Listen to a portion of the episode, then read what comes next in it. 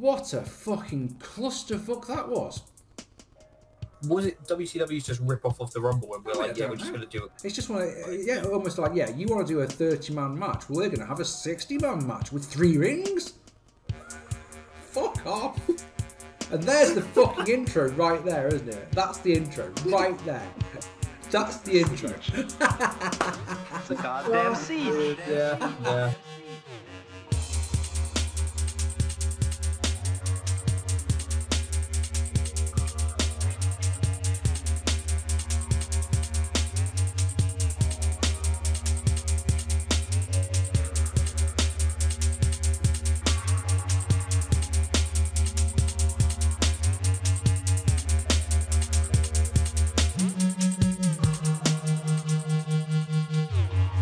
What's up, ladies and gentlemen? Welcome to this. It's another episode of Screwdriver with a Twist. See, I got it right. Hey, don't always get it right. This time we get it right. I'm Mark P and he's Dan Agar. And tonight, it's another episode of your favourite series. And tonight, Dan is in the hot seat with a question that I have no notes, no preparation, no nothing about. Surely you're in the hot seat then.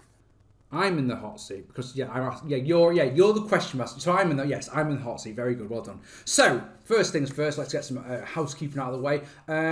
Your brother has done us a ridiculously brilliant intro thing. Did you like the little cartoon there? So believe it or not, one of the Agar brothers actually does have social media. So we'll put Sam's links in the description below. Please go and check him out. You've just seen he is ludicrously talented. And yeah, thank you so much, Sam, for doing that for us. Fucking hey, I couldn't ask for better than that. And while we're plugging brother stuff, I suppose I get asked like once a month at least, who does your intro music, Mark? And I've been using the same intro music for over a decade, and it's by my brother, Craig, aka Grace. So why not? We'll put the description for him down below. As I've just alluded to, Dan still, after all these months, doesn't have any social media, but I do. If you listen to this on Spotify. I'm not. It says, look, says there, the old Instagram and Facebook. But if you're listening to it on Spotify, my Instagram is MarkRPearson101. My Facebook is Mark Pearson Wrestling Reviews, and these bits always go on there first, and they're getting earlier. They're now going up on Tuesdays instead of Wednesdays. It's also going live on Twitter on the Wednesday when it's due up online on Fridays, and hell, on YouTube they're going up on Thursdays because we're just like, I want people to see them now because we're just so excited about these. But just have them now, please. Just take them. Anyway, as the shortest intro yet, ladies and gentlemen, that's enough hot dogging and grandstanding, isn't it? Just Dan, hit me with your own question. Okay, so it, not so much a question, but more of a wondering. So I would like to know from your good self, what are some of your favourite and most despised gimmick matches in wrestling? Now, do you mean gimmick matches like... So we're talking stipulation matches here, aren't we? Stipulation matches, yeah. Okay. So the ones for you that you look forward to, the ones that to you, that when they happened, made sense, and the ones that you just looked at and thought, why am I watching this? Well, I mean, the first one that always pops into my head will be either a cage or a cell match. I like the way that, to me, a cage match is a feud ender. And when the violence has just got to the point where the only way that they can these two men or two teams can be contained is the confines of a cage. But of course, because nowadays, and once again, not even 5 minutes into this video, we're going into the, I'm an old, bitter old fan. Now that we've got a Hell in a Cell pay-per-view, for goodness sake, it doesn't really have that same gravity. I don't think, now that we have named pay-per-views, I don't think they have the same gravitas as they once did. When every year you know you're going to get 2 Elimination Chambers, when every year you know you're going to get 2 Hell in a Cell, when every year you know you're going to get 2 TLC matches, they don't have that same... I don't think any stipulation these days can have the same gravitas that it once did, where it became a when Hell in a Cell was an actual, oh my fucking god, take my fucking monies, you know? I'm trying to think of... I've got a few that I can say as best, but it's worse because there's such a list of, you know, Punjabi prison matches where you just go, the fuck is that, man? Yeah, let's make this structure that's kind of like a Hell in a Cell, but because it's made of fucking bamboo and it's so thick that you can't see through it. For example, where you just go, God damn, man, who thought of that? Yeah, and do you think gimmicks were one time relevant to the person or peoples in them? For example, Hell in a Cell became Undertaker's match. Yeah, absolutely, definitely. You know, and it's been a while since there's been sort of a match that's you've gravitated towards as a fan because of the person who's in it, as opposed to it just happening because it's storyline or it's booking. A great example would be obviously the casket match. There's only really one character where that really truly works, doesn't it? And I would be The Undertaker. I don't think a casket match would work with any other character at all, because as soon as you mention a casket match, you just think, well, you're just riffing off Taker then, obviously. And, So what springs to mind for you for best, for example? The ones for best. I mean, if you look at the match quality that happened with the specific stipulations themselves. Obviously, you go to the first Hell in a Cell, Michael Taker and Bad Blood, which was great. That kind of set the tone for what we expect from Hell in a Cell matches, and then in many ways aided by. Is it 5 stars? Is it 5 stars? The first one, yeah, definitely, yeah. It's an absolute. I mean, that whole show is on my, you know, on the network, you've got my list. Yes. Like, Bad Blood is on my list for that match. So if I want to go watch it anytime, I can just go click Bad Blood and then there it is. I'm struggling to remember any of the other matches. I've got Bret Hart versus the Patriot in a flag match. Yep. And that's a tag match. I don't remember the other matches. But I'm struggling. I mean, I know we do the Get a Hobby, but I'm struggling for any of the other matches on the show. But, you know, gimmicks that work. I mean, you go back to the ladder match and you look at the ones that come to mind are Michaels versus Razor. Of course. And the tag match from No Mercy. Yeah, definitely. They put both teams on the map, didn't they? And then they kind of elevated that with the TLC stipulation. Do you think they took it too far with the TLC? Because nowadays you have the TLC matches I just mentioned, which they can be all right. Every so often we get a decent one way, so it's never going to be the great matches that we remember, are they?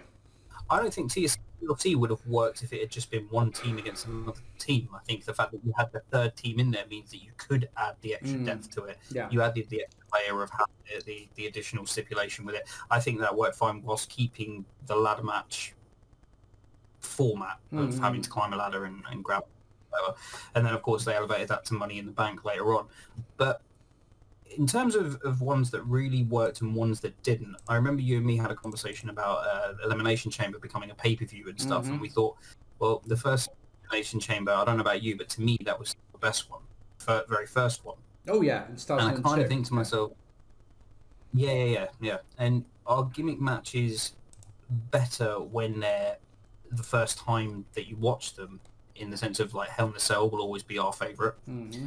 The first Elimination Chamber, always favourite. People still say that the first ladder match is the best one with Michaels Razor, even though I know that there's someone out there who's going to say, yeah, well, Jake the Snake was in one in 1970 or whatever it was, but... Because that's what people do, don't they? They can't help themselves. I think you'll find me. It was actually in this day, this day. Oh, cheers for that. I always used to love it. Always used to really fet me off. Sorry to interrupt. Always used to fet me off whenever I used to do a review. And I do a half-an-hour review, and I watched this show, and I made you loads of notes. I tried to make it funny or entertaining for you guys. And the one comment that I get over and over again is, I think you'll find, Mark, that it was actually this instead of this. Like, no. I enjoyed the video, Mark, apart from this. Or, hey, Mark, I just wanted to say, I think you'll find, Mark, that it's actually... Fuck off. Cheers for that. Anyway, carry on. Just wanted to then just run there a little bit for a second. I'll leave some comments for him down there. I now know that in a week's time, if I look at the comments, I'm like, yes. I left myself wide open for that, didn't I? But just a couple of other points I wanted to make was matches like this. If you think back to the Survivor Series, there was one time where we hung out and we did the Survivor Series drinking game. Oh dear. Do you want to explain that, or shall I? I don't even remember the rules. If you've got it saved somewhere. I'm sure. Pop it on the screen. It's on the screen right now. So this is from the very first Survivor Series. I don't know what possessed us to watch that show, but it brought up a graphic on the screen, and it brought up this graphic on the screen. So it was one of those. Oh, now then, so we could do however many shots per thing, and it's one of those. This is a way to get really trashed, isn't it? Because if someone think about it, if it's 5-on-5, you know you're gonna get at least 5 eliminations. So there's 5 shots. It's one of those. This is gonna be messy, and I don't think we've done it since, have we? No, we did the Rumble one. We've got quite a few Rumble ones. The Rumble one is where you've got to pick a Royal Rumble at random, and it's got to be at random because of the way you could cheat to do this. And so put them into like a spinner, like we talked about, like the Wheel of Names and that. Royal Rumble comes out, and basically you've got to guess who comes out next. And if you get it wrong, you take a shot. And it's brutal. It is brutal. Think about it, essentially 30 shots. But it's when you get 3 right in a row and the other person doesn't. You're like, yes. Sweet. No, it's also like when you get it right, when someone gets eliminated, you know, when you get a returning person or whatever, I don't know. Anyway, they were messy times. But Rumble again, great gimmick, and it stood the test of time. You know, back to the Survivor Series one, you could have a whole show where you could watch, you know, 5 or 6 Survivor Series style matches, and it wasn't overkill. It didn't seem like too much. It was actually fine. Yeah, because as you were saying that, what the thought process went through my head was, is people give TNA a lot of flack for doing the lockdown pay-per-views. It's all the matches are cage matches, but at the end of the day, it's gimmicks match, isn't it? Whereas a 5-on-5 is still a gimmick match, isn't it? That's an interesting one. I've never thought of that before. That just reminded me, I saw a comment, and I'm really sorry to be. I saw a comment the other day, which was TNA was doing lockdown well before COVID. Very good, yeah. That's not bad, is it? Anyway, lockdown was annoying. I mean, now you think if WWE did a pay-per-view and it had every single match was a steel cage match, you'd probably be like, really? Like, I don't want to see that at all. And this is why I don't like the gimmick pay-per-views, like the you know, the Hell in a Cell ones. I think it from the expectation of how important and exciting that match stipulation is. I don't know when Hell in a Cell is. Is it? Let's say for argument's sake, it's in October. So as soon as the save September pay per view comes around, has been and gone. Sorry, you know that whatever the first promo is or the championship match promo on Raw the next night is you and me Hell in a Cell. Like, is it? Oh, I didn't see that one coming. Because you know that Hell in a Cell is the next pay per view. But you just saying that, look back to 2000, and you know what you just said when Foley came out and said that with Triple H. Love that program, one of my favourites. You know, and that was like, oh, okay, that's exciting. Because there hadn't been a Hell in a Cell at that point. The same since the last Hell in a Cell before that was at WrestleMania 15, wasn't it? Undertaker and the Big Boss Man was the one before that. I don't think there's been one since. So it mattered, and it's a feud ender, and it matters. That was in February, and you think you go all the way forward to December of that year, and you get the 6-man, and they still managed to make it exciting. It was just like, yeah, I've got to see that. Now, if they were to do that, it's just like, well, why are you having a Hell in a Cell at a different pay-per-view to the Hell in a Cell pay-per-view? It's just overkill. And it's kind of, I think that what they've done is they've not necessarily run out of ideas for matches. I mean, if they'd done that, they would have hired Russo back. But what they've done is they've got to him, but what they've done is they've overkilled the gimmick to the point where people now have this expectation of, oh yeah, I know exactly you're just gonna have matches or 2 elimination chamber matches. TLC, you don't just have a TLC match, you have a chairs match, you have a ladder match, and you have a table match as well. And it's just like, why? You know, keep the original gimmick. You know, don't plan a pay-per-view around it. Just keep the what's the word I'm looking for, the what's it called when something's on the spot? The spur of the moment. Yeah, spur of the moment booking of it. So can I flip it round then? Since we're talking about gimmicks of best of worst, so we're talking about gimmicks that have been done to death or something. The one that I would say is a flip side of that is a match that I always used to buzz off. There are bad ones that I'm sure we can talk about if you like. But I always used to look. At least one of my favourite matches is the War Games match. And since they brought that match back in NXT, they've all been enjoyable. And even though you know it's coming because it happens once a year, that, you know, at Takeover War Games, I still think that that's got the big match feel to it still. Yeah, I mean, because you ask at the start, what are your favorite gimmick matches? I think War Games is such a clever concept. I wish they kept it. I wish they kept it the original thing that only can be won by submission. That's something that's one of those. They had the the roof. Exactly. You know. Yeah, so I missed that. 5-on-5 heels. You know, you do a coin toss to see who goes first. Heels will always win it because it'd be fucking ridiculous if they didn't. And it's, yeah, like I say, it starts off 1-on-1, then goes to 2-on-1. So it's heel gets a beat down, then you get the babyface comeback, and then the heel beat down. It goes brutal, but it can only be won by submission. So you can beat the piss out of people. You can do whichever weapons you want, you can do all the finishes you want, but it can only win by submission. That was such a cool little touch. Nowadays, it's can be won by pinfall or submission. It's also 2 rings, for fuck's sake. Magnificent. Yeah. Why does it need 2 rings? It doesn't, but it's great. It's, oh yeah, love War Games. War Games is great. Brilliant. I'm so pleased when they brought that one back. War Games is great, but I mean, I still think of the fact that obviously they had to alter it a little bit, and like I do miss the roof, and you know, like you said, you know, you miss the submission stipulation of it. So it is a version of it. I still think it's great.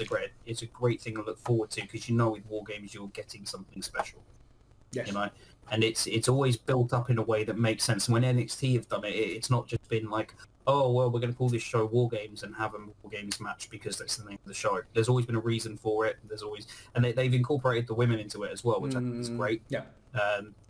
Yeah, I mean, there's a lot of appeal to the War Games still. My favourite, along with you, is 1992. My favourite. Is it? You know, that one just... Always will be the best one. Love it. But... yeah, War Games was a good one, and again, it wasn't overdone. You know, yeah. It stood the test of time because of its originality and because of its concept. Like it was fine as a stipulation. Like I said, there's some poor ones. You know, the 96, 97. There was whichever one the Warrior was in. I was going with just fucking terrible. But I even like the TNA version, the Lethal Lockdown. That was a variation of War Games, wasn't it? That's a cool little giveaway. I mean, TNA had some interesting match types in their times. You remember the King of the Mountain match? I do. I remember the Reverse Battle Royal. Yes. What was it? The what was the one where you get like a briefcase, or you get fired if you pick? Oh, Feast or Fire. So either had a title shot in it, or had a contract termination. Yeah, interesting little gimmick. They did the what was the one? There's still an element. What was the one with the big red cage? Was that a Thunderdome? Oh, they had in the first episode of the Monday Night Wars version 2, and you couldn't see fucking through it. The crowd at the end of it just sat on top, and it's just like you just buried your X Division. yeah. That's the one. Yeah, I know the one you mean. I can't think of what it's called though. I've just realised something. I was wrong, because before you say it, I know what you're thinking, fans. I know you've already written in the comments. I think you'll find, Merc, that there was a Hell in a Cell between WrestleMania 15 and No Way Out 2000. Yeah, there was. See if Dan can remember it. There was one in between, and I know you fucking detest it. Okay, if it's the one I'm thinking of, that doesn't count as a... So yes, it does. Yes, it does. The fucking... As soon as you said the cage at the start, I was thinking, like... The kennel from hell. The kennel from hell fucking counts. Because I know that people are going, I think you'll find there was a hell in a cell. Because they used the cell. It doesn't count. It's not... Go from the start. Tell me why you didn't like that match. It's just ridiculous. I mean, it's got a memorable build-up, I'll give you that one, but it's just so stupid. A cage match inside the Hell in a Cell match with real dogs on the outside who just want to hump and shit instead of being fair. They're just cute little dogs. Yeah, it's just ridiculous. It's the Attitude Era at its best and its worst all at once, isn't it? But it's memorable. I remember it. I couldn't tell you what happened on the latest fucking pay-per-view on Elimination Chamber. We're recording this on the 3rd of March, 2021. Couldn't tell you what happened on the latest show. I remember the fucking Kennel Mel match, though, don't I? Yeah. Well, it's not, yeah, isn't it? I mean, we've never watched that show together. I believe it was it Unforgiven 99? There's very few 99 WWF shows that we watch together now. We've watched a lot of, probably watched all of the WCW ones, but very few of the WWF ones. Weird. But this one in particular, it's just, if you've never seen it, you know. Yeah. Go and watch it if you haven't, just to say you have. Right, let me ask you about one, because while we're talking about bad matches, let me ask you about the worst match that we've ever watched together was a particular type of match. And the scaffold. And that's so I was going to say the one that really is. So before I mentioned about my favourite one is a cage match because it's the danger and the violence and the way these two men can't stand each other, so they have to be put in a cage. It's still, you've got the levels of violence, but it's still within the confines of not being daft. I think a scaffold match where the whole point is to throw your opponent off a scaffold is just too much, and there isn't any good ones, and yeah, because you're so high. Go on, you're not going to tell me there is a good one, are you? TNA did a concept of that called Elevation X. Yeah, is that a scaffold? Yeah, so you kind of have to knock your guy off, and you know. Yeah, it's just because otherwise I forget it, so I had to say it. But yeah, I mean, I'm not saying good. You know, it was just, it was a variation of it. Yeah, I think you're right, and I seem to remember liking a few of those, to be honest. But yeah, I felt like I needed to throw in. If you want worse gimmicks, I think the scaffold match has got to be up there, and maybe I'm biased towards that because, and I'll put a link to it below. The worst match I've ever seen is off the worst show I've ever seen, which is of course the Great American Bash 1991, isn't it? Please tell me I've just said that right. Yeah, I'm gonna just do it on my back here. It's kind of my fault that you had to see that, because you put out you sent me a message saying what would you like to do? What should I do for my Christmas special one year? And you hadn't seen this show, and I thought, well, he's got to view that. Like, so if you've never seen that review, go watch it. It's great. 19th of December 2014, Mark Pearson's Christmas review, The Great American Bash, 1991, in the opening contest, I gave it -7 stars. In that match has Steve Austin in it. Think about that. Think how bad it must be if it's got the future Stone Cold in it. And I gave it -7 stars, which is the lowest rating I ever gave on a match. And that was even lower than the... which one is it? Hero of the Wrestling. Well, anything off Heroes of Wrestling. The one I was going to say was the King of the Ring one, the Patterson and Briscoe one. -5? I think so. I think so. I was just going to say, what a great segue. I mean, even in a time when WWE was booming. Come on. Even in a time when WWE was booming in 2000, which is your favourite year, I believe, it is, yes. For WWE pay-per-views. Yes. What's just happened? So, like, well, what happened then? You vanished for a second then, boss. Oh, sorry. No. In 2000, there was no need for that. I mean, they came up with this, what was it, the evening gown thing. Yeah, so things like that. It's just like, is it really necessary?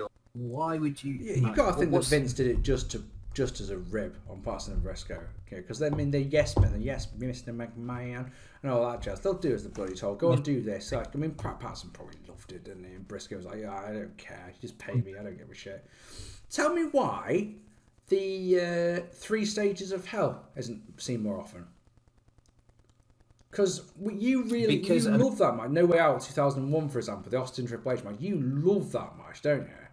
Absolutely, love my absolute favorite. Exactly. So you don't. Yeah, it's a memorable thing. You've got three. You can do three stipulation matches, and this is why I wanted to ask, because you're essentially doing three stipulation matches in one go, three gimmick matches if you like. Never been done. We could have done one of those. Me and you could have done, instead of the bloody I Quit bullshit that we did. Why didn't we do a Three Stages of Hell match? Yeah. Why don't you see them anymore? There was one that I believe was in. This is testing my knowledge now, like 2009, 2010. I think it was between like Ryback and Cena or CM Punk or someone, and they did like a 3 stages of hell thing, and it sucked. It was really, it was really bad. And someone's writing in the comments now, oh, it happened in this day. I think you'll find, Dan, that it was this show and this match. And it sucked. And the thing is, like, I can't think of... I remember when it came out with Austin and Triple H in 2001, and it was just great. It was, like, perfect way to end their feud because they have, like... Yeah. There's no feuds these days, and, you know, I'll get heat for this, but there's no feuds these days that require that level of technicality or violence to get people's attention. I would say there are feuds, you know? It's just that they never fucking end. It's one of the big problems in wrestling these days. They have feuds that last for months and months and months and months. You see the same match 30 times. You're like, why should I care about these two facing each other again? There's no deserving feuds of a match that would justify that stipulation. Okay, fair enough, yeah. Yeah, that's the better way to say it. For example, in 2001, Austin versus Triple H makes sense if it's a 3 stages of hell match, or just a cage match, or a street fight, etc. I wouldn't want to see, and just being me, I wouldn't want to see Okada versus Omega in a 3 stages of hell match. I want to see all of their matches as Okada versus Omega one-on-one. Yeah. Because it's about the wrestling and stuff. It's not that I want to see these guys literally beat the piss out of each other. That's not what attracts me to those two people wrestling each other, if that makes sense. With Austin and Triple H, I want to see them beat the piss out of each other. Mm-hmm. So I think it's like that. I think it has to depend on who's in it, what the storyline is between it. For example, with Omega, it was more like, okay, let's have a blow-off. That's what it was. Sorry, with Austin and Triple H, it was like... You cut out right in the middle of the important bit there. What? Just at that last point you were saying, your audio cut off. So I'm just like, I'm listening to It doesn't matter, just keep going. I was saying, like, yeah, so with Omega and Okada, it was like, you've won one, drawn one, I've won one, let's have a fourth one, right? Makes sense, it's fine, it doesn't need anything else. Austin and Triple H, you know, I dropped you from a car, I ran you over, you know, I beat up your, you know, I gave your wife a stunner, and, you know, I pedigreed your best friend, you know, you've got to have that kind of blood feud that goes into having the stipulation matches. Stipulation matches work best when there is a storyline behind them. It's interesting, I was reflecting on my previous point, I don't think to hold in your, like you said, a 2 out of 3 falls match, 3 stages of hell match, anything like that. Do you think it's... not do you think. I always think it's interesting that Triple H won that when Austin, the babyface, was going into WrestleMania for his match against either Angle or Rock, as it would have been. I always think, like, hang on, so that means that Triple H won. Austin... Triple H won the feud. Like, hang on, how does that work? Yeah, he didn't need to win it. No. The funny thing was, then they went and were a tag team, and that's just what storyline, you know, storylines are. How do you? How do you feel? Oh no, do you feel? I'm going to have a fun one editing this one because it's going to be like bit, bit, bit. No, try again. Do you think we will ever see a first blood match again in the WWE? Because they were, you know, quite, fully loaded 99, the one I seem to mention all the fucking time. The moment someone's going to bleed, someone's going to leave, you know. Once again, wrestling was way more memorable back in the day. Yeah, I think in today's PG era, I was going to say I don't think we'll see one, but then as of the time of recording, we've got an exploding barbed wire death match coming up, haven't we, in AEW? So, which will have happened by the time this is aired, by the way. So you never know. I was going to get to that one. Yeah. Of course. What I was going to say was. In regards to the first bullet, didn't they have, like, was it JBL and Cena? And this was back in, like, that was 2004, yeah.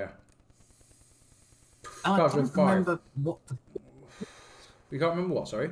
I don't remember what the finish was of the first blood match. They had an I Quit match, which was bloody and everything, I remember that. But then they had a first blood match, I think it was in 2008. I might be getting confused now between the two, because I was going to say, I remember there being loads of blood, but it might have been the I Quit match, now you mention it. I don't remember what the finish, but because at that time they were kind of toning down, I think, on blood and stuff. Mm. But you think of, you know, first blood matches. I think, you know, Kane versus Austin, you know, King of the Ring, then Austin versus Taker. Mm-hmm. But first one, I don't know if you'll see one. If you do see one again, it's going to have to be one of, like, you know, oh, he scratched his arm on the ring steps, he's bleeding. Yeah, well said. Well said. But I think they tamed down a lot of stuff. I don't know if they put the they changed the colour of the Hell in a Cell and stuff. I don't know why they do it. I don't like it when they change gimmicks either. Okay. You know, because it's like... It's like little things, like nitpicking here, but they changed the pods in the chamber. You know, they made them like square. They never used to be square. And just little things like that, where they, you know, they're just not tweaking so much, but they're just changing it to keep it new, keep it fresh. And it's just like, no, it worked fine. It's a wrestling stipulation. Get on with it.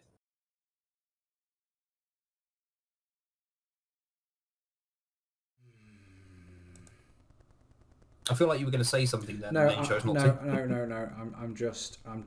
There's so many. I'm at the point of. I'm at the point of. I made a list. You did? You really? I made a list because I wanted to ask you about a few. Okay, then. Just to see what if you remember them, and two, what you thought of them. Well, okay. Let's do that then. I was just thinking, which matches have we not talked about? So that is a perfect way to transition into that. You have a list of gimmick matches or stipulation matches that you want me to talk about. Fun, bloody tastic. Let's do it. This is gonna be great. Okay, so one of the ones from obviously we went through the Kevin. What did you think of the Inferno? I think it's. I think 16-year-old Mark was like, oh my god, this is going to be the greatest thing of all time. And then I thought the match was decidedly average. It's all right. It's well remembered. It's an interesting concept. Don't get me wrong. You got guys set your opponent on fire. And fucking hell, it's a cool visual. It's cool as fuck. But yeah, massively overrated match. It's one of those matches that I think it lives in people's nostalgia, the nostalgic part of people's brains. Like, oh, I remember wrestling. Oh, yeah, I remember. They did the match where you had to set the guy on fire. Fucking hell, that was so cool. And then you go back watching. No, it's not. It's all right, but it's not. No. And the fact it took them so long to do another one, yeah, it speaks volumes about it, in my opinion. I mean, just talking about, you know, and yeah, I agree. But you look at the modern stuff and how we're talking about, you know, if matches are worthy of certain things. There's a match you and I recently watched, which happened last year, okay, which was a swamp fight. Yes, that was Bray and Braun, yeah? Yeah. On the same show, there was an eye for an eye match, if you remember that. Yeah, just about, yeah. Orton and Mysterio. Yeah, and Orton or Rollins, one of the two, but you kind of think to yourself, like, why? Yeah. No, that sounded so right as I said it. It was like, now you mention it, yeah, I think it was. I think it was Seth Rollins. But you said the concept of the match is like, yes, you have to dislocate your opponent's eye. No, you have to remove your opponent's eye. It's not just take the eye out. In this modern world, I mean, who's interested? It's, I think the only appeal that it has to someone like us is where they're like, okay, so how are they going to bullshit their way out of this? You know, he clearly didn't lose his eye. Yeah. So, you know, next.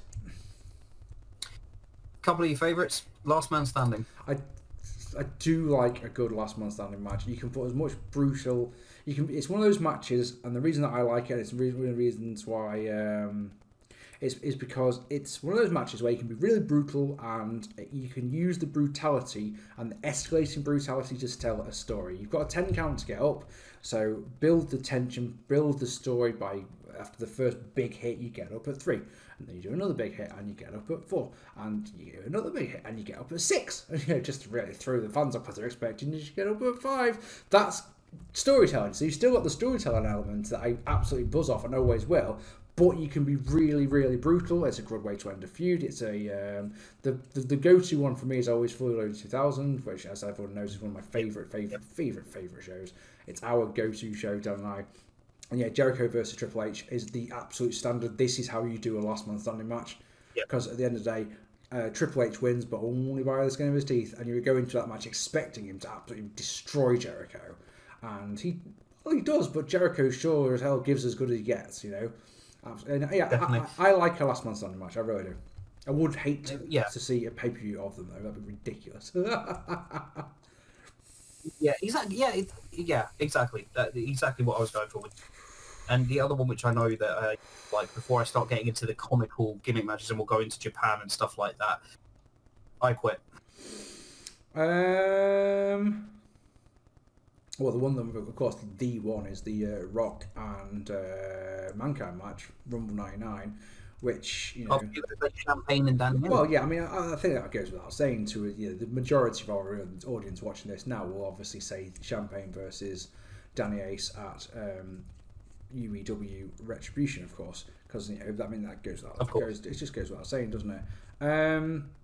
It's one of those ones. It's when it's done well, it's brutal, and it's the again, I like it because of the storytelling aspect of it. You know, it's like, if you don't do this, if you don't quit, I'm gonna do this to you. And when that person doesn't, it's the right. Okay, what do we need to do next to really decide to quit? And then it's like, when that doesn't work, it's like it's how deep and how dark will you go inside yourself to get that victory? How much does this victory mean to you? You know, and that I love, absolutely love it. Yeah, a really great stipulation. I can't remember the last time I saw one, to be honest, but I'm struggling to think of one outside of The Rock versus Mankind, if I'm honest.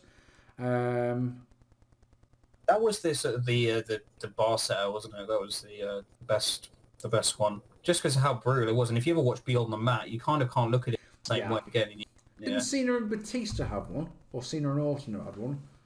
I think the last one-standing matches where I'm thinking, oh no, I've got images racing through my thoughts now of people being handcuffed or taped to ring posts, things like that. Yes, yeah, so I think Cena and Orton had one, and he was beating him with a... Tell me. I'm sure people will tell us down below. Yeah, I'm sure people will tell us.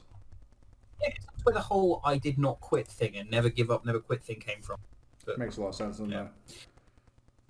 So here's just a couple for you, and I don't know if you've ever seen any of these, but I'm very interested to know if you have. Did you know at one time in Japan they had a crocodile death match?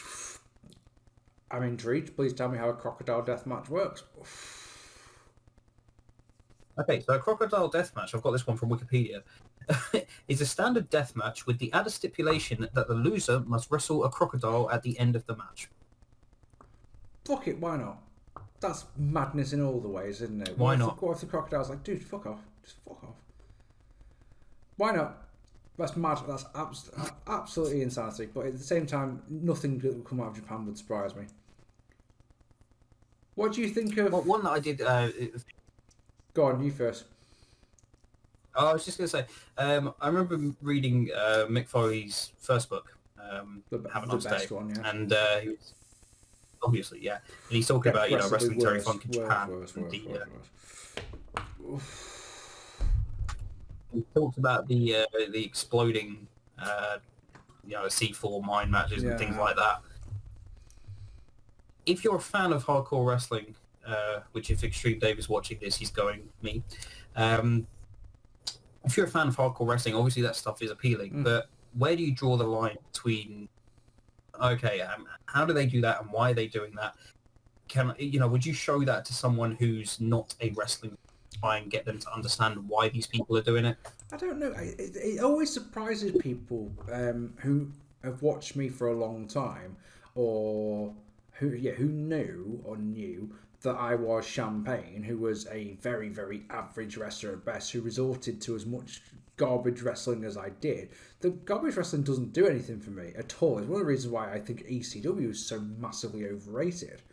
And I swear, one of these is going to be me versus you and Extreme Dave. Go on, sell ECW to me. I was like, bollocks, bollocks, bollocks. And YouTube were like, ECW is the greatest thing in the history of the world. I went, bollocks, overrated. I don't anything like exploding bombs and things like that. The thing with an exploding anything match, in my opinion, the psychology of it is to try and avoid getting blown up.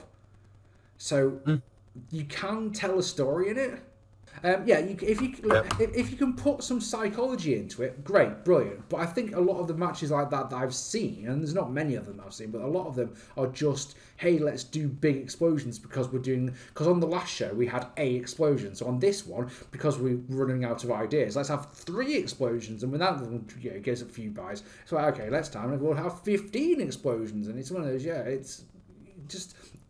I'd much rather watch a wrestling match than watch someone getting blown up. It's one of those, I'd watch it once out of curiosity, but I don't want to see lots of them at all. What do you think? Or I mean, you're much more of the extreme hardcore fan than I am, hence your, what I was saying a moment ago, how much you love DCW. Where do you fall on this one? Things I like DCW for a couple of different reasons, and, you know, for some reason, the matches that spring to mind are when I think of ECW are like, you know, Guerrero, Malenko, and Psychosis, Mysterio, and that. When I think about the hardcore matches, the ones that I enjoyed were like the Terry Funk and Cactus Jack, Sam Man, and, you know, those kind of things. It wasn't just the point of having hardcore because they're a hardcore promotion. Yes. Cool. You know, as a wrestling fan, you know, I mean, you know me, I love Japanese wrestling, Japanese wrestling from the 90s. And, you know, they had, you know, FMW and stuff were doing all this crazy stuff. I remember one time there was a match, which actually I think Mike Awesome was in. They had a match in a ring in the middle of a pool, like water, and you get thrown out and it blows up. And it's like, okay, well, why are they doing that? And what... I kind of understand the appeal. People like watching that kind of stuff because people enjoy watching people get hurt. Yes. Or, you know, the violent aspect of it. Is it a watch? But it's the same is it people watching it going, do you know, this guy might actually die off this, and I want to see that. Yeah. Is it someone actually wants to see someone get killed in the ring, so they're tuning in to see that? Yeah. I mean, you look at XPW, I think it was, and they did that thing with the, you know, New Jack and Vic Grimes, where they had the scaffold thing, funny enough, and you know, they didn't have like a normal scaffold, not like a Jim Cornette scaffold. They had like this huge thing. It's all over YouTube. Go watch it, and you know, there's like 100 tables. Oh yeah. And it's just like, well, and he misses most of them, doesn't he? Yeah. I'm sorry. Viewers, if you're wondering why I'm laughing, I've just thought of something which I've got to tell you now because I will forget. Is that we've just been talking about fucking cage matches and didn't mention the electrified cage match between LAX and Team 3D. Fucking hell, that's an abomination, that is. It's just that moment, like, my brain went, dude, what about the electrified cage? That's why I started giggling. Just if you wind it back a couple of minutes, you'll see I just started giggling then while Dan's doing this really important point. Please continue about what you were saying about barbed wire matches. It's just about bombs and stuff. It's just that is caught into my head. It's TNA creation, right? Yeah. There was the electrified cage, but that also you could go back to WCW in like, was it 89, 90 when they had the what was the one Abdullah was in where they sat him in the chair? Do you know, that's on my fucking thought was a while back when you were thinking. I was thinking the fucking Chamber of Horror matches. Yeah, the Chamber of Horror match from 91. That's we've got to come to that at some point. Yeah, that's the Abdullah the Butcher one.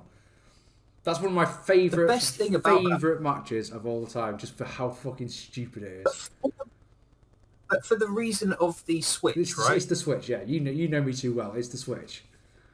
If the switch falls down, there'll be a thing. I'll probably show any footage of it. There'll be a screenshot of it where Cactus Jack climbs up the cage to pull the switch, and it's already in the down position, which means that surely his mate Abdur's already getting electrocuted. Fucking fantastic! Oh, it's fantastic. It's Halloween Havoc 91.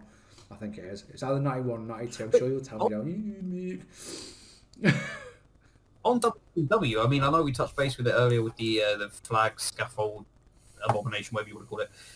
They had some interesting stipulation, you know, throughout their history. And another one that comes to mind is, was it the spin the wheel, make the deal? Yes, it was. The coal miner's glove. Yeah. That's one of my favourite promos, that is. And then...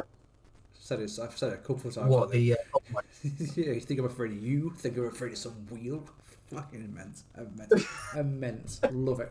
Fucking Sting and Jake the Snake, wasn't it? The one, yeah. Yeah. But you fast forward to, let's say, 99, 2000. World War III match. Triple Cage. World War III match. The World War III. What a fucking... What did you think of that? Because you mentioned... Stupid idea, that is. 3 rings, 60 men. half of which you start going, oh, at least surely, at least 20 of them going, who the fuck are you?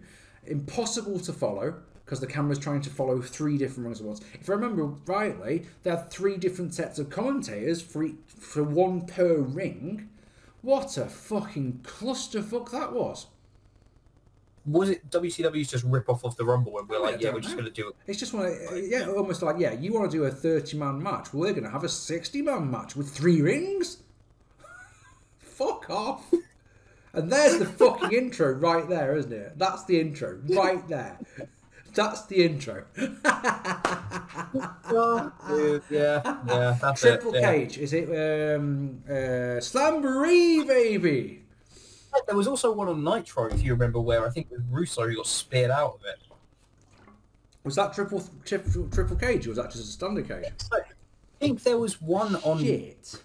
If I'm wrong, but yeah, the Slamboree one was a bit of a disaster. But it's again, you know, going back to WCW in that time, let's talk about the on a pole matches. Oh my god, from 2000, Judy Bagwell on a fucking pole, for example. Because that's one thing, you know, I'm undecided about this. I'm undecided about buying the WCW pay-per-view this Sunday. What's on the card? Judy Bagwell Paul. Where's my wallet? I've got to order that pay-per-view right now. Judy Bagwell Paul. Didn't they do Shane Douglas and Billy Kidman? Viagra on a pole match is one that comes to, another one that comes to mind, because I really desperately need a hobby. Yeah, one of Russo's favourites, isn't it? They're on the pole. I'm struggling to think of any of that aren't flag matches in the Fed. The only ones I can think of, we mentioned before, Bret Hart and Patriot. They had a flag match. That's a pole match, isn't it? Yeah, but they had to be honest, I enjoyed. There was one on Raw. It was like Taker, Austin, and I think it was Dude Love versus the Hart Foundation in a flag match. That one was not bad, from what I remember. But you know. Flag matches, there are worse stipulations than flag matches. Flag matches is just one of those, all right, just do it for whatever reason. But just thinking WCW, do you remember the, what was it called? It's one I wrote down as well because I really wanted to get your opinion on it and it made me laugh. It's got the, I think it had Dustin Rhodes in it, and it was a King of the Road match. Oh, let's see, what was it? King of the Road. It's got to be. Yeah, that's it. On the back of the truck. Yeah, King of the Road, uncensored 95. So it's Dustin Rhodes, like you say, and it's the guy who played Repo Man, Blacktop Bully, his name was, and they are been told specifically. So the whole point of the match, if you don't know, is they start at the back of a truck and they've got to ring a bell that's at the front of the truck. That's the whole point of the match, okay? And they will be. I thought I was just spit your mouth and drink out there, and yeah. They were specifically told not to blade. So both men bladed, and so both of them got fired, as well as the agent, who I can't remember that bit, but the agent who told them that they could blade got fired as well. All three of them got fired. It's fucking awful. Jay Hunter of OSW fame absolutely loves it because of how bad it is, but it's not a good match at all. Yeah, the hogpen match. Who thought the hogpen match? So the hogpen. So that was the only one I can remember is one of the Godwins. I'll get the wrong one. So we'll go with it. And Triple H. And Triple H got that was his punishment. Triple H got a massive cut on his back and then got thrown into the mud, which must have sucked. Yeah. Imagine that. But yeah, but wasn't that his punishment for the which curtain call? I think so. Yeah. Or am I years out? I don't know. No, it's part of it. Yeah, it's you'll Vince said you'll eat shit and you'll enjoy the taste. You'll to the point where you enjoy the taste of it. So look at this. I've overheated my vape pen in that time. How fucking shit is that? Yeah, not a classic. Not a classic at all. It's anything like that's a mud match, a swap match, anything like that. I mean, remember how didn't Miss Kitty win the WWF Women's Championship in one of those? For example. You know, in a mud match, a 4-way mud match, something like that. Bullshit, fucking terrible. Here's one you'll like talking about. Go on. The Iron Man match. The Iron Man match. When you say the one, you mean the WrestleMania 12 one, because that's the only one. This is where I said earlier. So no. I mean VI as a stipulation. Oh, okay. Because I'm going to say, if you want me to talk about the WrestleMania 12, I'm going to just need a separate video on that one, aren't I? Because you know, Mark does not enjoy the WrestleMania 12 Iron Man match between Bret Hart and Shawn Michaels. If you want me to know, if you ever look on my channel, go onto the playlists, right, and find one that says WrestleMania reviews, and WrestleMania 12 isn't there because I refuse to fucking watch that bollocks match. Think about how much of a statement that is for yours truly, because think about how many bollocks matches that I've watched to review for you guys. Yeah, I just refuse it. It's one of those ones. I know my old colleague Bobby Cash fucking loved it. He loves it, thinks it's great. I think a lot of people who work in the industry think it's one of the best matches ever. I don't agree, but that's for another vid, because like I said, I could talk about that for a long time. Iron Man matches are, well, as someone who's done one, are really hard, because they're so fucking long, and it's an obvious statement, but I think the best one is always going to be the Rock Triple H one, in my opinion. I think as long as you tell, again, gosh, I'm coming back to this one, guys. I used to get shit out for it back in the day when I used to do reviews, so sure I'm going to get heat for it here. It's as long as you can tell a story in it. The one reason why I love the Rock versus Triple H so much is because it's clever. You know, Triple H hits a pedigree, gets a fall off it, and then puts a sleeper on him, on Rock, because he's so out of it, gets another fall off it. Fucking, that's really fucking great, because it adds an element of realism to it. That is what you would do. If it was a real contest, what's what you do? You take any advantage you can. So if he's out of it, just get another fall, get 10 falls. It's like, you know, it's like, why, if you do an Iron Man match, if I'm the heel and you're the face, which is, you know, our usual dynamic here, if I'm going to hit you with a chair, the moment the bell goes, and because you'll go a fall up because of the disqualification, but you've also been hit by a chair, so you're probably unconscious, and I will cover you 6 times because I can get a couple of fucking falls off it. Ah, that's psychology. You can add, if you can, in any of these stipulations that we've talked about, if you can put a story into it, I'm going to be happy, and that is a classic one. And Iron Man match, you really can put a story in. Go on. I agree with you completely. Great. And just on that twice note, I don't agree with your 12 thing, but again, that's for another. But the oh, I mean, actually have an episode about that then. my favorite Iron Man match obviously is Rock Triple H, closely followed by Brock Lesnar Angle. Yeah, I thought that was great for a TV match as well. It makes it's more special because it was on an episode of SmackDown, wasn't it? Definitely, but I also enjoy the ultimate submission matches and stuff like that. They use the Iron Man concept of having this many falls in this space of time, and I thought that was really well done.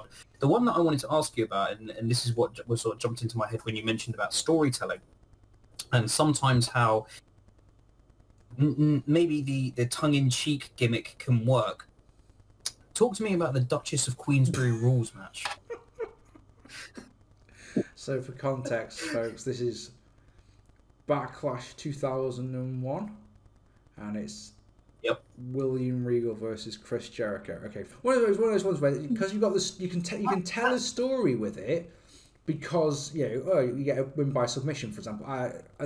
This match can't be won by submission, and the match must continue.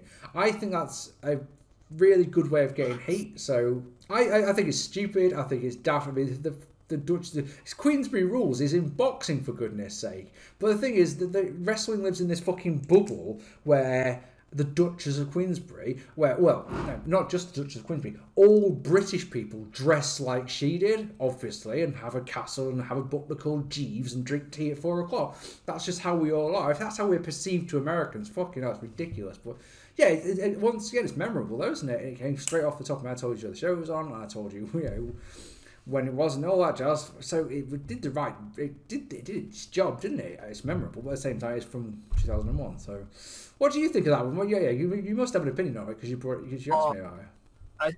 I mean, again, the reason why I thought of that was because of the you talk about Iron Man, and I thought about the submission match at Backlash 2001 with Delmore and Angle, which was great, and that one just popped into my head. I liked it purely just for comical. I mean, the thing is, it's watchable not because it's bad, but because it's funny. And if it's funny bad, you will be entertained by it. I gave that match 4 stars, by the way, if you're wondering. What, the ultimate submission? Yeah. What did you think of the ultimate? You cut out there, right in the middle of it. Try again. I can't even remember what I was going to say now. Ultimate X match. So the thing about what did you think of it? So I can just spice it in. So Ultimate X match. One of the things about the Ultimate X match is that it's a concept that TNA came up with. They can say, yeah, that's ours. We came up with that one. That's a truly individual match. But then, I just think they did too many of them. So they will put one on Impact just for having a match. Just say, do you know, I've got, you know, because I thought you were mentioning, there's been 43 of the damn things. What, Ultimate X matches? Mm. Yeah. Name 3 of them. Like, it's one of those, there's just been too many, in my opinion. And so, I mean, this again goes back to what we were talking about earlier about gimmick overkill. Yes. And, you know, you base things around matches and you have too many of them. It kind of takes away from the trueness of it. Yeah. And I think that's what's happened with the matches that we love and which fans in general really excited about. Things like Hell in a Cell, things like Elimination Chamber, you know, matches like that. Even Last Man Standing matches, everything about them, there's an exciting element to it. 3 Stages of Hell, as you mentioned. I think the Ultimate X is an enjoyable match. The ones I've seen to remember, you know, they were always exciting, and yeah, they're an interesting one. Yeah. But I just, like I said, my big thing is that there was so many of the damn things. Yeah, and now you can say the same thing about Hell in a Cell. When was the last time you were excited for a Hell match? Oh, years. Yeah. Which leads me to the point I wanted to kind of close with, which is like, what is... You pointed and said something. I said, good segue, dude, which is now ruined because it froze.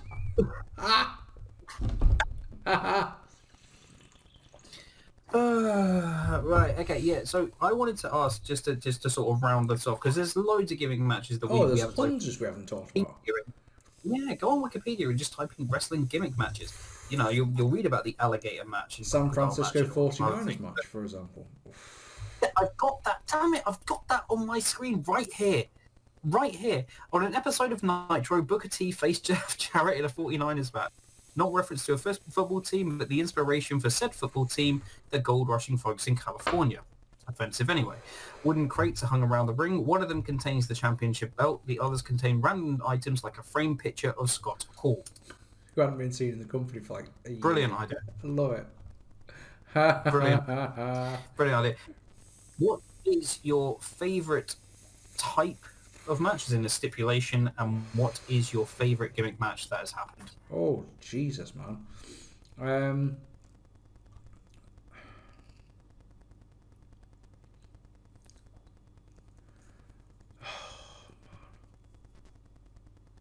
Start with type. What's your favourite stipulation? Probably ladder match or cage match. It's hard between the two. You know, I do like the danger element. I like the fact that you can, for example, it doesn't have to just be a championship match. You know, having the championship hanging there is all good and well, but adopt it a little bit, and you've got the Money in the Bank briefcase, for example. You know, there's been quite a few good Money in the Bank matches. I like the fact that you can just do a singles match, you can do a tag match, you can do 8-man, like I just said about a Royal Rumble match. Not a Royal Rumble match, Money in the Bank match. I don't know why I said Royal Rumble, but they are very, very different things, aren't they? But then again, as the first thing I said at the start of this video when you asked was, I love how back in the day, at least, a cage match really did symbolise that, like, yeah, all right, someone's going to get messed up in this one. You know, our favourite match, the I Quit match, that's in a cage, isn't it? The Tully and Magnum, for example. You know that once this match ends, there's nothing else. That's it. And you know, it's a cage, so no one can interfere, and they can do burn. You're going to see all the blood, and you know, I just think for all of the reasons that listed there and more. And because you put a roof on it and it's Hell in a Cell, put in 2 rings and it's War Games, put pods around it and it becomes an Elimination Chamber, put an electric chair in it and it's a doomsday cage match. But, you know, wire up to the mains and it's electrified cage. You can do so many variations of it. Tell you something, I would have loved to have done one in the EBW. If you remember EBW Addiction, when it was Goo Goo Boy versus Alex Hart and they went cruising around the park, they climbed on top of some fence panels, and we're just looking back going, if we could have done a cage match, there was the fucking way to do it. Yeah, I think my favourite gimmick type is a cage match. Does it have to? So my favourite match, does it have to be a particular? Does it have to be a cage match as well? No, I mean of that gimmick. Yeah. Oh yeah, so it's got to be Hell in a Cell, first one. It's Shawn Michaels, it's Undertaker. They've been feuding since SummerSlam. It's not the end of the feud because of course they have a match at the Royal Rumble, but it's Shawn Michaels showing that even when he was an arsehole like he was in 1997, he can be the best. And it's got my favourite ever blade job in it. It's got the debut of Kane in it. So of course Michaels wins is one of those amazing things. And yeah, I love the build up. I love the fact it utterly steals your show. I love the fact that to this day, you know, 25 years later, it's still watchable. It's still this is great. Yeah, they made a documentary. Yeah. I love it. I love it so very much. It's brilliant. And it's straight 5 stars. How about yourself? Yep. I love the Rumble. I really love the Royal Rumble format. I think it's great. And with the just not necessarily just the over-the-top aspect of it, but the fact that you've got all these guys, you know, fighting for, you know, you get confrontations and matches in there that you don't expect to see, you know, normally happen. They always do something with it. Rumble is still something I look forward to now. It's funny I didn't even do that, however, in terms of actual, you know, what is it bad that when you just asked me that question, I didn't think of a Rumble at all? You did. You said it, and then you went back on it. No, I just it wasn't my. Did you say my? I didn't consider it as a favourite of mine at all. Just isn't that so strange? No, you went to it. Because you love the Kennel from Hell match. It's just the way it is. Like, that's just a variation of the cage. No, yeah. I love the Rumble, but in terms of you know, person versus person for I love the Iron Man concept. I love Iron Man matches. I think they're great. With, you know, 1 hour, you know, they'll be somewhat as you related to earlier. And Triple H it's so easy with the storytelling, and so and you become, you know, emotionally invested in that over the course of the hour. I know there will be an episode down the line where we'll talk about WrestleMania 12, obviously, and what you don't like about it. But the Iron Man match really stands out. I think the Iron Quit match. Stipulations that don't necessarily have to have weapons involved, but still alter the standard 1v1. Match type. They're the ones that I like. You don't have to have explosions and all of this stuff going on to have you know, a gimmick in a match. So that would be what I'd say about that. Nice. Royal Rumble would be the first one though. What's your favourite? What's the worst one? No, what's your favourite Rumble? Yeah. Favourite Rumble 2001. Yeah. Brilliant. Fantastic. Followed closely by Night 2. Yeah. And then you said, I almost think, because you mentioned it on one of these episodes, I think you said 2008's your third favourite. If I remember rightly. But yeah, it doesn't matter. It just doesn't matter. So, ladies and gentlemen, there are many gimmick matches that we haven't talked about, but I want to know, or we want to know, what your favourite gimmick match is, your favourite stipulation match, and give us an example of that type of match. Tell us what your worst one is. Tell us ones that we haven't missed. Dude, why haven't you talked about... I can't believe you haven't talked about blah, blah, blah. Please tell us. Tell us right now. Tell us. Ambulance match. Ambulance match, yeah. That's a great one. Ambulance match. Yeah. I mean, scramble match. Championship scramble match, yeah. That's a good one. I mentioned before, the reverse battle royal. We spoke about the Duchess of Queensberry Rules match. We got that in an episode. that's the important thing. No, yeah, that's the. We can wrap up the series now. So, yeah, so this has been the season finale. Yeah. No, it's not. Yeah, so we'd love to know, Blade, what you think of this one. Bit longer this time because we just had so much to talk about. Is that good? Is that bad? Please let us know, because you know we crave your feedback. Your feedback makes this what it is. If you say, if 20 people get in touch like, I think you need to make this one a bit shorter, Mark, then we will. I mean, it'd be difficult because we've always got so much to say, but you know, that's what we need. The other one I forgot to mention when you said, I have to get that, when you said about ECW, the Taipei death match. So that's where they tape the fist and dip it in the thing and put the glue on it, isn't it? Yeah. Madness. Madness. How, the thing is, right, wrestling is all about... You want to make it look like you're hurting your opponent, but you're not actually hurting your opponent. If you've got fucking glass on your fist, how do you fake that? You can't touch them because you've got glass on your hands. I mean, it's madness, madness. But yeah, I think that's a good way to end it. Just say, how do you fake a gimmick match? There you go. Yeah, if it's something like that, you know, I mean, you must have a fucking death wish. And again, it's doing the hardcore stuff instead of actually having some fucking talent, which is why I don't like garbage wrestling. And that right there is an episode for another time, isn't it? Ladies and gentlemen, thank you so much for watching.